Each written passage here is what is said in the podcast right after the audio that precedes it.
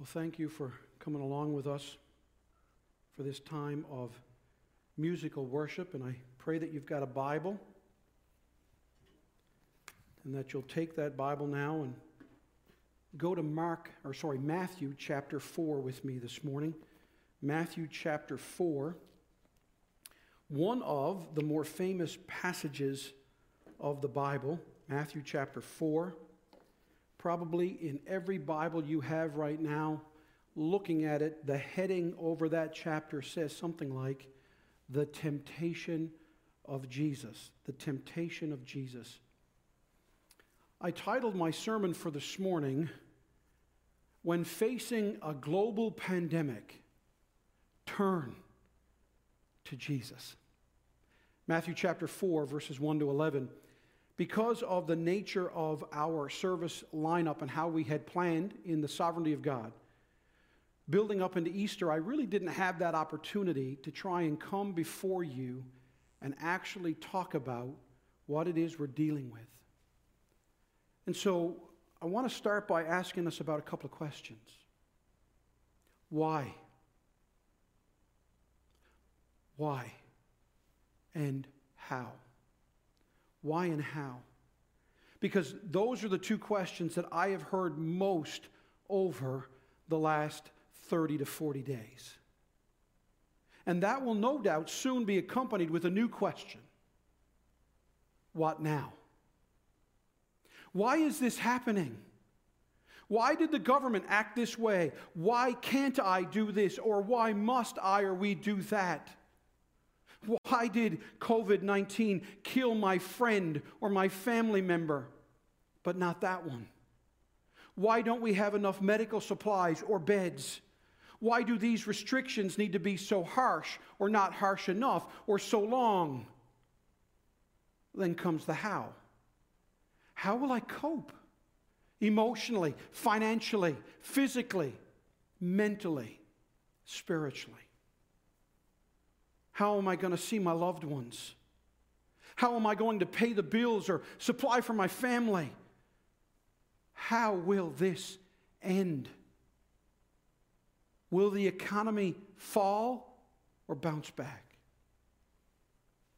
for us here at Calvary Baptist in our city and our province, we might be able uh, uh, asking the question, how in our city here are they dealing with the fallout of a massive historic snowstorm coupled with a global global pandemic and now we've got barrels of oil at under $20 we have mounting provincial debt debt and how will we survive it all and soon i think we're going to start to see restrictions lifted ever so slowly Soon we will move into the next phase of those questions, as I was saying the what nows. Do I have a job? Will I get my job back? What are taxes going to need to be over the next few months or years to pay for all of these stimulus and bailouts? What businesses will come out of this alive? What happens with all those students who lost almost a third of their year or a, a 20, 20 to 25% of their year? What about graduation for grade 12 students or those of you that were graduating with your degree from Kona or, or Memorial University? Is the virus gone? Will it come back? Huh. Can we shake hands? Can we hug each other again? Can we hang out? How about parents? Can my kids go to the playground or will the hockey season start again? Or how about soccer or baseball? What will normal be and will normal as I know it ever come back? But here's one for you as Christians. What's now for us? How do we live out the gospel in a COVID 19 world? How do we do church? Is this the new norm, this live stream? Is this going to be our new reality from now on?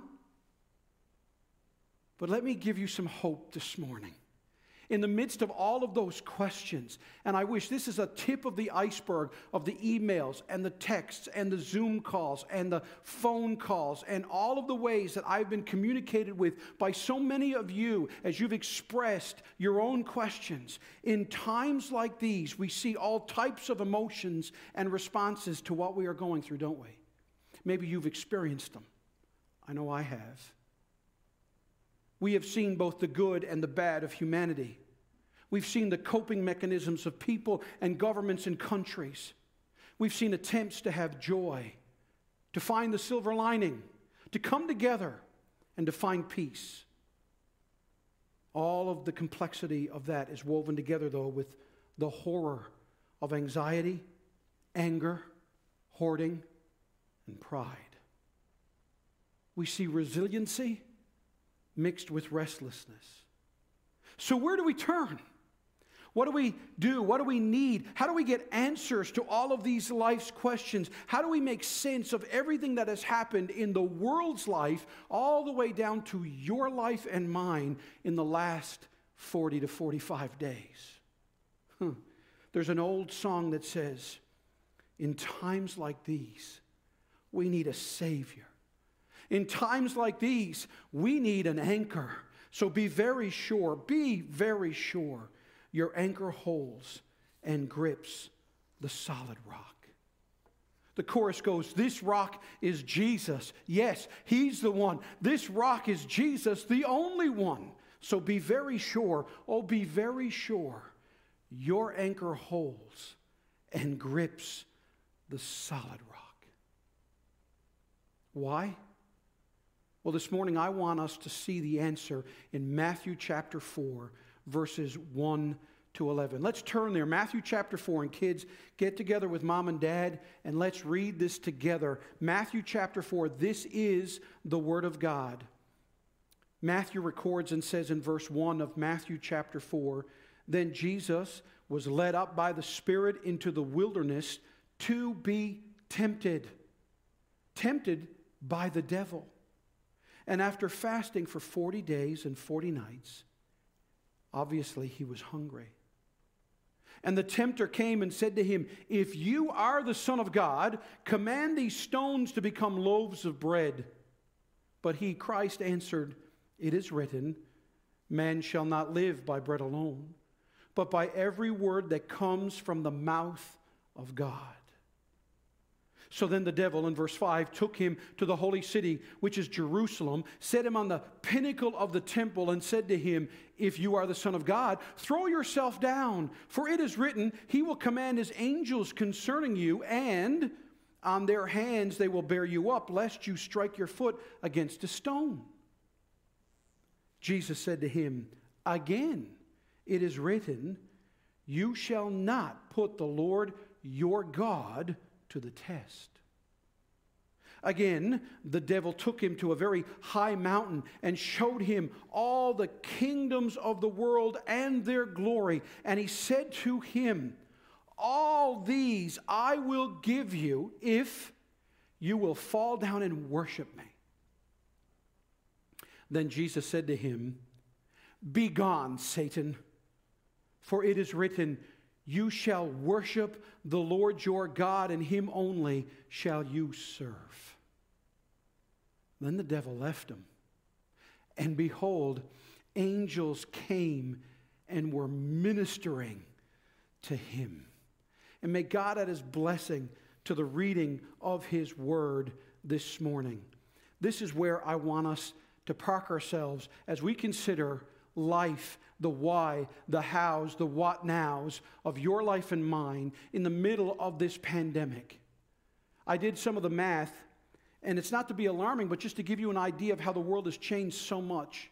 Four Sundays ago, four Sundays ago, 28 days ago, there was 166,000 cases of the coronavirus in the world, according to Johns Hopkins website. Today, on April the 19th, four Sundays later, there's almost 2.4 million cases in 28 days.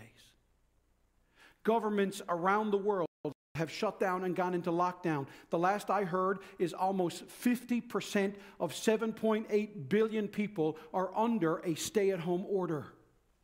We've seen governments try to react with stimulus packages and, and bailouts. We've seen uh, natural resources fall apart all around us. We've seen helpless situations in Spain and Italy and France and Germany, now the UK and the United States. And we fear what's going to happen as this grips countries like Brazil and Africa and places that have low poverty or, or high poverty rates and, and dense populations, let alone what's going to happen in India. And so, here in our passage in Matthew chapter 4, Matthew, that tax, tax collector who's been converted by Jesus, writing to his audience, probably in about AD 70 or so, predominantly to a Jewish audience, he wants them to know this. Jesus Christ, as you have heard of him, that carpenter's son from Nazareth, is not only the one, he's the Messiah, the Savior of the world, he's the son of David, and thus, he and he only is the truly anointed king. He goes on and builds his case in chapter 1 and 2. He's the son of Abraham. He's the son of promise. He's the only one who can bring peace and forgiveness and restoration to this world. And I know many of you looking at me would go, Yes, yes, Steve. Yes, Pastor Steve. Way to go. But I also think that Matthew chapter 4, verses 1 to 11, are often misunderstood. You see, all too often, we take this passage and we present it in what seems like warm and fuzzy applications that I think misses the point and the richness of its meaning. And the tragedy in times like this is that too many of us, both the world and the church and Christians, are robbed of the power of the gospel by rightly applying the Word of God. But if you and I will step back and let God be the one who tells us about himself and understand this passage in the right way, in the right application, it will lead to you a stronger faith, a more holy church, and a greater worship of God our Father. So let me say right out of the gates this passage is not about you or me. It's not about how you and I fight off temptation or fight off the devil. This passage is not a three step program to becoming a great Christian. This passage is not a secret formula for the successes in the Christian life. Oh, and by the way, commercial, in the midst of all this chaos and uncertainty, oh, my friends, where are the prosperity gospel preachers now? The ones that have promised you that if you have enough faith or you do this, the ones of the name it and claim it, as we see our whole world suffering at this time. Only a true gospel will give you peace. What is this passage about? This passage is about Jesus. This passage proves who Jesus is, why he came, and why he was successful. This passage is about Satan and about his desperation to defeat the gospel. But more than anything, this passage is about the gospel itself. You see, what Jesus went through here in this time of both, by the way, testing and temptation, it means something. It means we have a Savior, a Messiah, who is not only perfect, but oh, I'm going to be a broken record. I have said this in all of my daily devotions. I've said this in countless Zoom calls. I will say it over and over again. Jesus is the Savior and Messiah who knows what you're feeling, He knows your weaknesses. And that is why Hebrews 4 so emphatically and unapologetically states For we do not have a high priest who is unable to sympathize with our weaknesses. See, I think many of you, like me, we, we understand or we give mental assent that Jesus knows my problems, but he feels them with you. He's felt them for you. Because here's the rest of it. But one who in every respect has been tempted as we are, yet without sin. So, Matthew here presents this as the testing, the temptation of Jesus. He does that for a reason because Jesus is supposed to be the son of David, which means he's the king. And all ancient sons of kings had to be tested and proven their right to the throne. The stage for this drama of Matthew 4 is the desert, Again, make sure you always understand your Bible. It's one big story all throughout the Bible. The desert is the place of both testing and temptation. Israel wandered in the desert for 40 years. And now, catch this the new Israel, Jesus, goes out into the desert to fast and pray for 40 days and 40 nights. Once again, Jesus is always identifying with humanity. Do you see it? Jesus is actually spirit led out into the wilderness, into this cosmic fight with the devil. And the devil is a real adversary. So Matthew introduces us to the one who has been behind all the resistance and attacks you've read in his gospel, starting in Matthew chapter 1, all the way up. Remember when Mary was found to be pregnant and Joseph wondered and doubted, and God sent an angel to him in his dreams, and he had a vision saying that she was pregnant by the Holy Spirit and that he was to still take her to be his wife. The resistance of having to be sent down to Bethlehem, the resistance of when those three wise men come and Herod gets panicked and attacks, and he gets all the baby male sons, two years old and younger, to be slaughtered. The resistance of having to escape to Egypt and then come back. And all the while, we learn that the devil or Satan is behind all of these things. And you and I need to realize in the midst of this pandemic, when our emotions are at their wits' end and, our, and, our, and we feel like our nerves are like elastics that have been pulled tight, the devil will attack you now more than ever. One man has written The devil is an intelligent, powerful spirit being that is thoroughly evil and he is directly involved in perpetrating evil in the lives of individuals as well as on a much larger scale. He is not an abstraction, either as a personification of the inner corrupt self or in the sense of a symbolic representation of organized evil. No, the devil is the real enemy of God. The Bible teaches us he leads a host of other powerful spiritual beings that assist him in trying to stop God's purpose, and that is why Genesis 3:15 is so important, friends. After Adam and Eve fell, God said to that serpent, You have tried to do this, and you will bruise his heel, speaking of a coming Messiah, but he will crush his head. So, what we have in this passage in Matthew chapter 4 is the first front on attack of Satan, the ruler of the air, to stop the kingdom of God. And watch, to disqualify Jesus as the human representative for us. And there's one other thing I want you to know and understand. I want you to know the difference between testing and temptation. You see, a temptation is an enticement to get a person to go contrary to God's will. We're all tempted. Everything can be a temptation.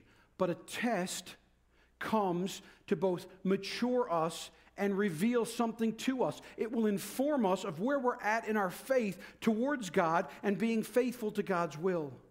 That's why next week, Matt Leahy is going to preach, and he's going to start preaching through the book of James. And he's going to take us to James chapter 1, and we're going to learn that God never tempts people in James 1.13, but he will allow us to be te- tested. Now, here's the funny thing. When God tests us, Satan will always come along with a temptation. And I want you to see that. Testing and temptation are often like two sides of a coin. God will test us to show us where we're at on our love for Him. But Satan will come in the midst of that test and try to tempt us to think God's abandoned you or God doesn't love you, or in fact, He'll make up something. You see, every human being up to this point has failed the test and given in to temptation.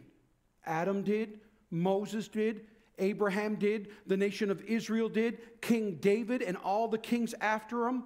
So now, in our passage, Satan, the deceiver, the tempter, is Jesus is led by the Holy Spirit into the wilderness to fast and pray. Satan comes and tempts Jesus. But you and I can take something from this. So if you're taking notes, here's what I want you to write down.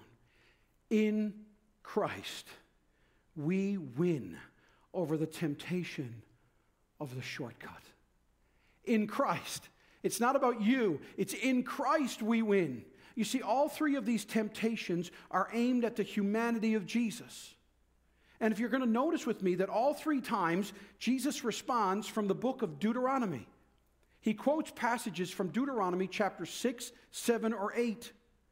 And the context of these verses is that Israel has been tested and tempted out in the wilderness, but every time the nation fails. And I want you to look at Satan's attack plan. He is called that tempter, and he comes to Jesus after 40 days and 40 nights of him fasting and praying. So notice he comes to Jesus when he's his weakest. And you see, all too often, I don't think we think of Jesus in terms of weakness. We love to think of Jesus as being fully God, and that is true. But what makes him unique is that he was also fully man. Don't miss this in, in Philippians chapter 2 when Paul writes from jail and he says to the Philippian church, who though he, Christ, was in the form of God, meaning he was God, he did not count equality with God a thing to be grasped, but made himself nothing, taking the form of a servant and being born in the likeness of men and being found in human form, he humbled himself by becoming obedient to the point of death, even death on a cross. That's what we celebrated last weekend. And I want you to notice something else in Matthew chapter 4.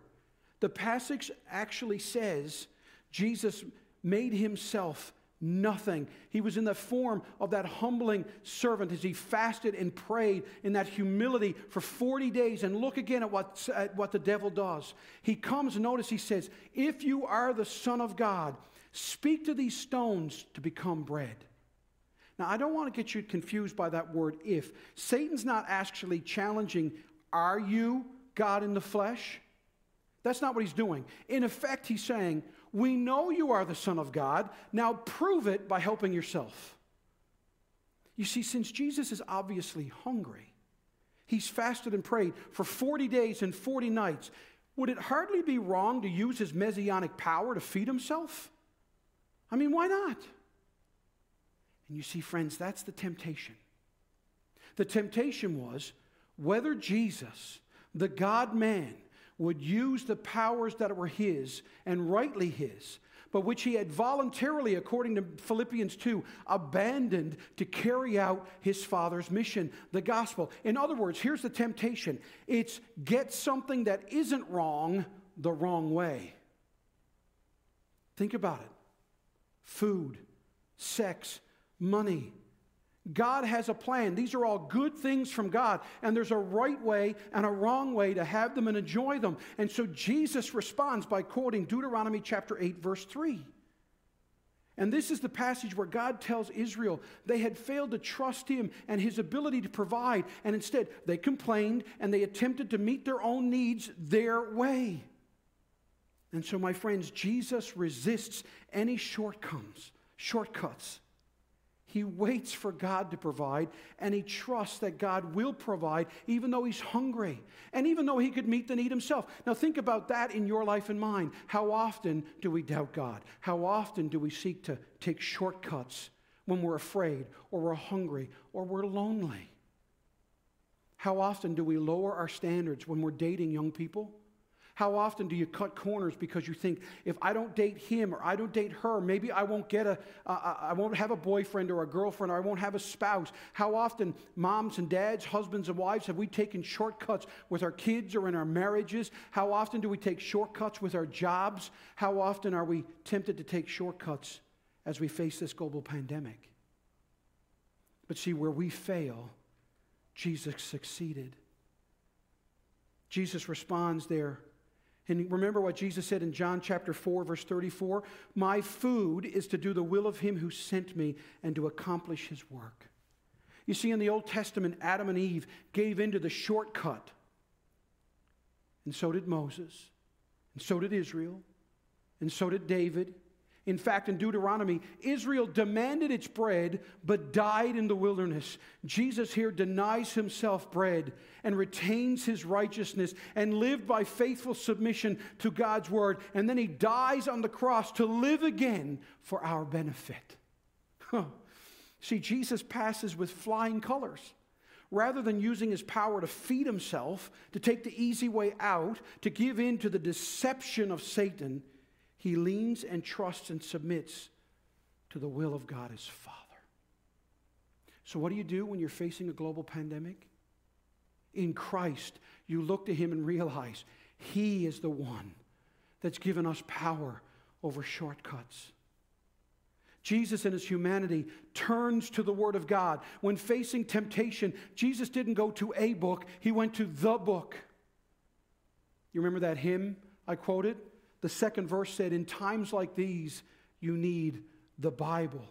In times like these, oh, be not idle. Be very sure, be very sure your anchor holds and grips the solid rock. So, in Christ, we have victory and power over the temptation of the shortcut. Secondly, in Christ, we win over the temptation of the spectacular. You see, Satan couldn't tempt Jesus to take a shortcut, so now he's going to try by twisting the truth. He's going to try and get Jesus to display his godlike powers. And again, you might, Steve, boy, you're putting an awful lot on this. Always keep this in mind. The whole plan by Satan was to get Christ to use his deity. This is the power of this, out of keeping with that which what was the Father's will. Satan takes Jesus up onto the highest point of the temple. And that was the flat corner on the southeastern side that looks hundreds of feet down into the ravine of the Kedron Valley. It is a beautiful, majestic spot. It's where the high priest would go and blow the shofar on the Day of Atonement. But notice what he does. Catch this. Satan quotes Scripture. He quotes Psalm 91 verses 11 and 12. For he will command his angels concerning you to guard you in all your ways.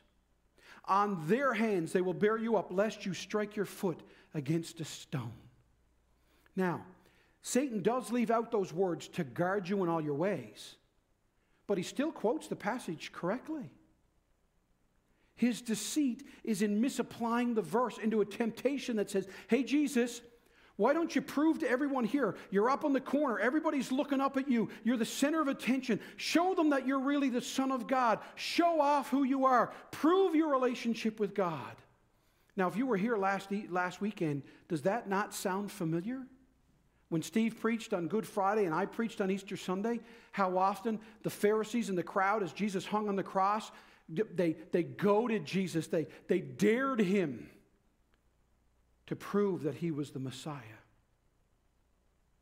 But Jesus again quotes Deuteronomy, this time chapter 6 and verse 16 You shall not put the Lord your God to the test as you tested him at Massah. This is where, again, the nation of Israel fails, where people fail, and Jesus doesn't. Jesus knows that his relationship with God the Father does not need any test to prove its reality. He doesn't need to show off for the world to know that he is the Son of God. Do you remember in the Garden of Gethsemane? Do you remember that time when they come, Judas betrays Jesus with a kiss, and all of the, the armies have come? And in Matthew 26, Peter draws his sword and he cuts off the ear of one of those soldiers. And Jesus stops him and he touches the soldier's ear and heals him. And he says to Peter, Do you think that I cannot appeal to my Father, and he will at once send me more than 12 legions of angels? But how then should the scriptures be fulfilled that it must be so? Oh, friends, listen to me. Jesus knows in his humanity what he knows in his deity. God loves me, and I don't need to prove it. Now comes the greatest temptation of all because you see, in Christ, we win over the temptation for power or to be in control. If there's one thing that I've seen released in humanity over the last 40 days, it's our desire to be in control. As soon as our government tries to put standards in place because they're in control, immediately people have opinions as to whether it's good enough or not good enough, whether it went far enough or not far enough, and how long it should last because in, in our humanity, we want to be in control. So Satan takes Jesus. The passage doesn't tell us which mountain. We know it was a high mountain. Some people think it was, it was Mount Tabor, others in different places but it displays all the kingdoms of the world. And he said to him, All these I will give you if you will fall down and worship me. Now, you might think this is minor stuff, but notice at verse 8 again Satan shows Jesus all the glory of the world, but none of the sin. It reminds me of beer commercials and the sexually suggestive commercials. They present a world without problems but Jesus came to remove sin, remember? In Matthew chapter 1, the angel told Joseph, She will bear a son, and you shall call his name Jesus. Why? For he will save his people from their sins. Satan tempts Jesus with the achievement of power, control. In effect, he's saying, The power you want and came for, you can have by bowing down and worshiping me. Now, don't miss this. I won't make you go to the cross and suffer all that pain and stuff if you will do this one little thing for me. Satan says, Hey, Jesus, here it is. Take it all. All on your terms, not God's. Don't suffer. Remember that Jesus is 100% human, and Satan offers him a world without pain or sacrifice. Just worship me. But notice that Jesus' response in Deuteronomy 6:13, it is the Lord your God you shall fear, him you shall serve, and by his name you shall swear. So now, in verse 10 of our passage in Matthew 4, Jesus takes charge of the situation. He faces his enemy down. And I love this three words Go away, Satan. and verse 11, it simply says, And the devil left him. Ta da! The victory belongs to Jesus, and Satan must sulk away. And I want you to notice how the passage ends. Satan started by almost asking and daring Jesus to prove himself by saying, Your angels will come and take care of you. Jesus resists the temptation to do things out of God's order. And in the end, angels do come and do minister to him. I don't want you to miss the importance Jesus, who refused to summon angels who were at his disposal, is now ministered to by the angels. Do you see what Matthew is trying to show us? Jesus is the perfect Son of God. He is the perfect human representative for all mankind. He truly is the Son of David, the Son of Abraham, the anointed one. You see, Jesus is victorious where Adam failed. He's victorious where Abraham failed. He's victorious where Mount Moses and Israel failed. He's victorious where David failed. And guess what? He's victorious where you and I fail. That's why this passage is not about you and me, it's for you and me. We are the beneficiaries of Christ. What did Jesus do here? Have you ever thought about it? What did he do here? What is so special about this? Take a few seconds and think about what I'm asking you. What did Jesus do that made him God and made him unique? Right now, kids, think about all the Sunday school stories you've heard. Maybe some of you would say, well, Pastor Steve, Jesus walked on water. And that was cer- certainly something only God can do. But we remember that Peter got out of the boat and walked on water. And he wasn't God. You might say, well, Pastor Steve, Jesus raised people from the dead like Lazarus. But other people in Scripture also raised people from the dead. Remember when Elijah raised the widow's son, or Peter raised Tabitha? And neither Elijah or Peter were divine.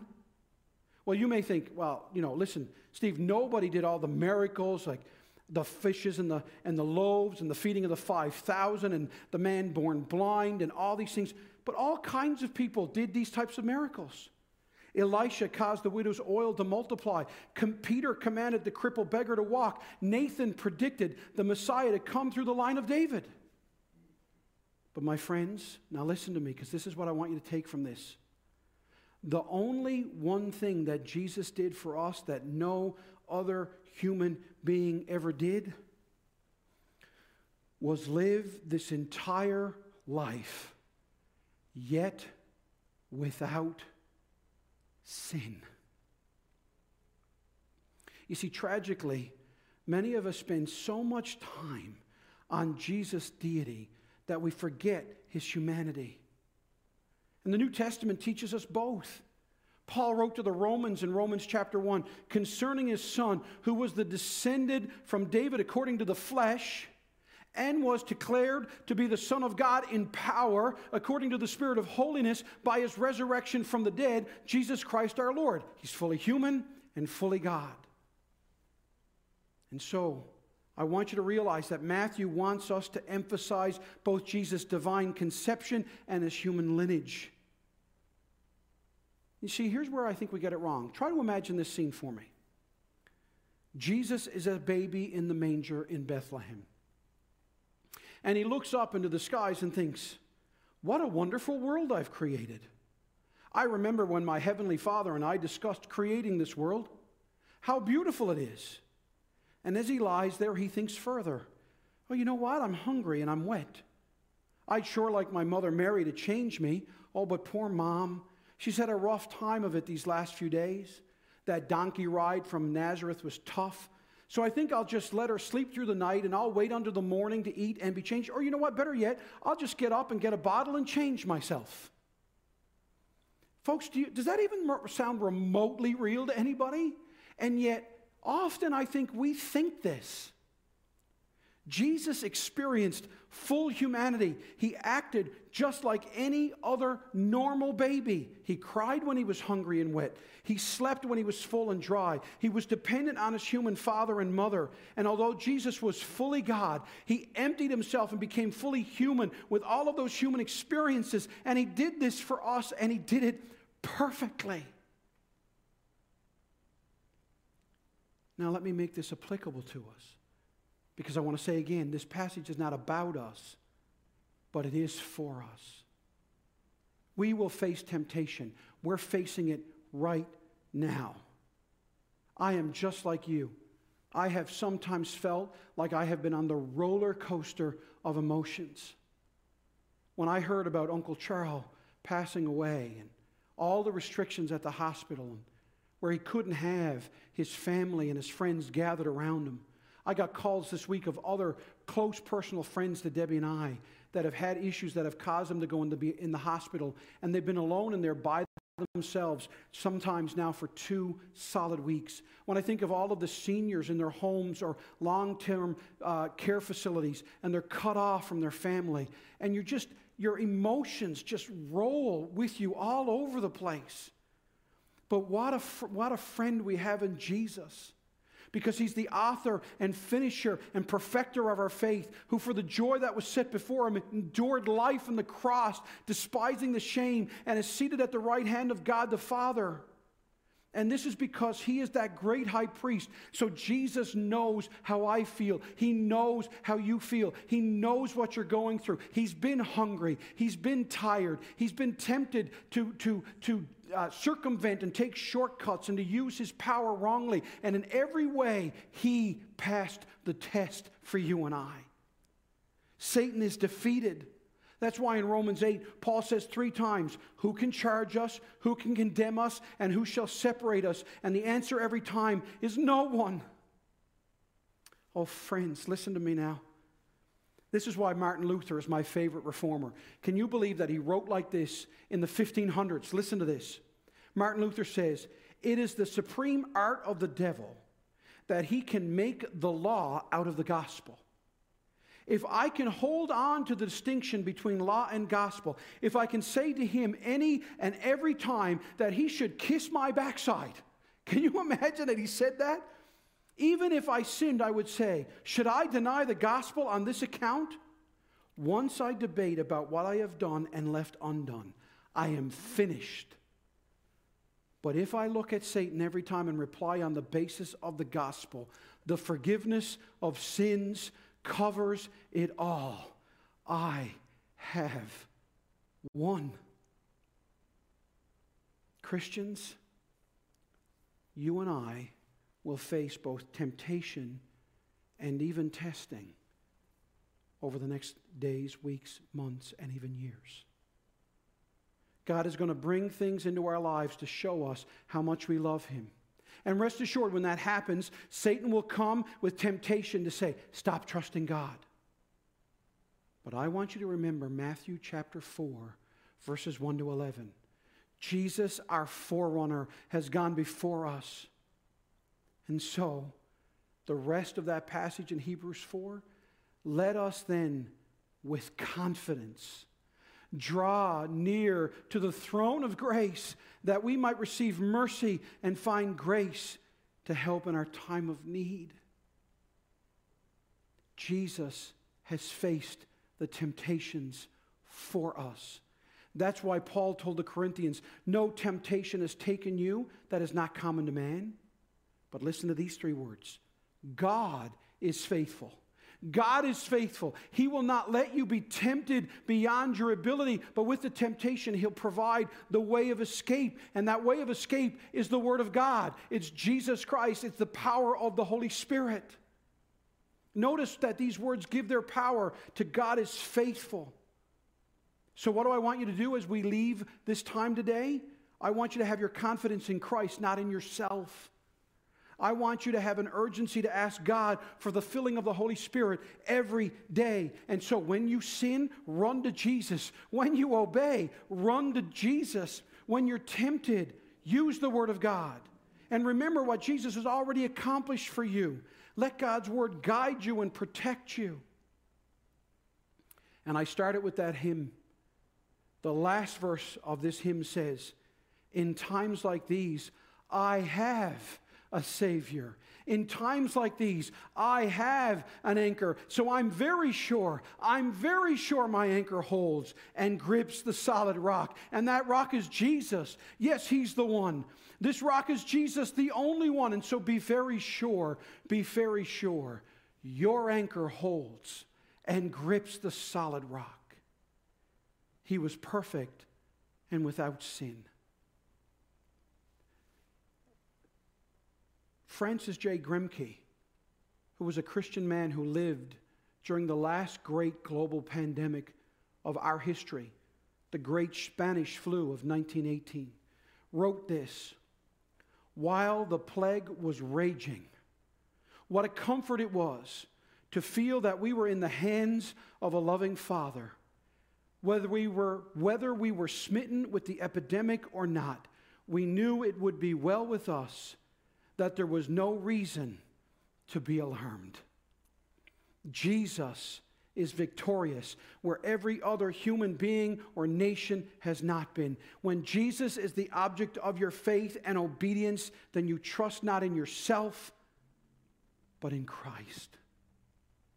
And oh, friends, young people, visitors, do you know Jesus like this? Have you come to the fountain that is the word, word of God and the Lord Jesus Christ. And I call on you to be right with God, the only one that can forgive you and restore you, the only one who loves you, and where it makes a difference is Jesus. You'll never be good enough. You'll never find the peace or rest you're looking for in all this confusion. We are all sinners. And I don't believe any one of you watching me right now doesn't believe that. And so I plead with you to listen and turn to the one who has purchased the rights of your soul with his blood, his life, his obedience, his death, and his powerful resurrection. Truly, he is the King of kings and the Lord of lords. What do you do when you're facing a global pandemic? Turn to Jesus, the only one who loves you, can love you, and will love you for eternity. Let's pray. Father God, I thank you, and again I pray and ask and beg of you that through this medium of technology, those who I love so dearly that make up my family at Calvary Baptist, any visitors and friends that have tuned in for, again, Lord, whether it be seconds or minutes or the entire time, that, Lord, right now, the power of your word preached, the power of your Holy Spirit would speak to me and us. Oh God, the one thing I have feared more than anything in this medium, because I've been in a room all by myself looking at a camera, is not to perform. It's not to pretend. Lord, this passage has to grip my heart. And when I have gone through the roller coasters of fear and anxiety, anger and frustration, when I've been tempted to take shortcuts, when I've been tempted, Father, to want something spectacular or to name it and claim it, when I've been tempted by control and power to know that Jesus Christ has overcome these things, which will rob me of joy, steals me from peace and rest, and only destroys me. Spirit of the living God, would you speak? And as we close with a song, and Father, as we head into another week and we don't know what it will be like, even today, we'll hang upon the latest broadcast of how many new cases, who's recovered, who's in the hospital, what's going to happen with our economy. Lord, help us to realize, to lift up our eyes to the hill, from whence cometh my help. My help comes from the Lord. Oh God, speak. Speak to me, speak to us. In Jesus' name, amen.